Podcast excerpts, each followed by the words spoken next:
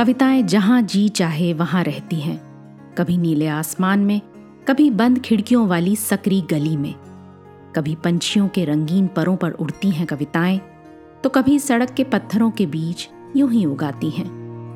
कविता के अलग अलग रूपों को समर्पित है हमारी पॉडकास्ट श्रृंखला प्रतिदिन एक कविता।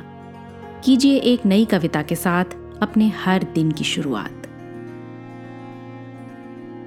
आइए सुनते हैं नरेश सक्सेना जी की कविता आधा चांद, उन्हीं की आवाज में।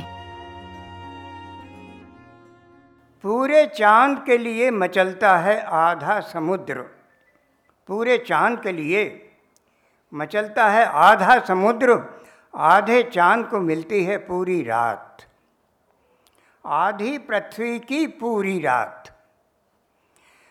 आधी पृथ्वी के हिस्से में आता है पूरा सूर्य, आधे से अधिक, बहुत अधिक मेरी दुनिया के करोड़ों करोड़ लोग आधे कपड़ों से ढांकते पूरा तन, आधी चादर में फैलाते पूरे पाँव, आधे भोजन से खींचते पूरी ताकत, आधी इच्छा से जीते पूरा जीवन और आधे इलाज की देते पूरी फीस, पूरी मृत्यु पाते आधी उम्र में।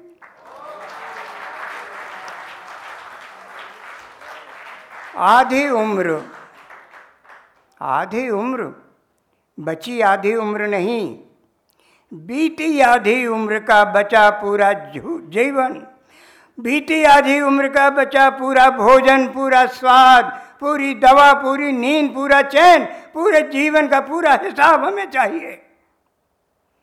हम नहीं समुद्र, नहीं चांद, नहीं सूर्य, हम मनुष्य, हम आधे, चौथाई या उससे भी कम, लेकिन पूरे होने की इच्छा से भरे हम मनुष्य।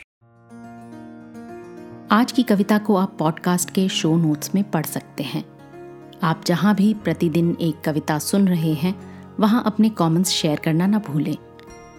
अगर आप चाहते हैं कि नई धारा रेडियो की ये प्रस्तुति हर सुबह आपके व्हाट्सएप पर आ जाए, तो हमें इस नंबर पर मैसेज भेजें seven four two eight seven seven five three seven six.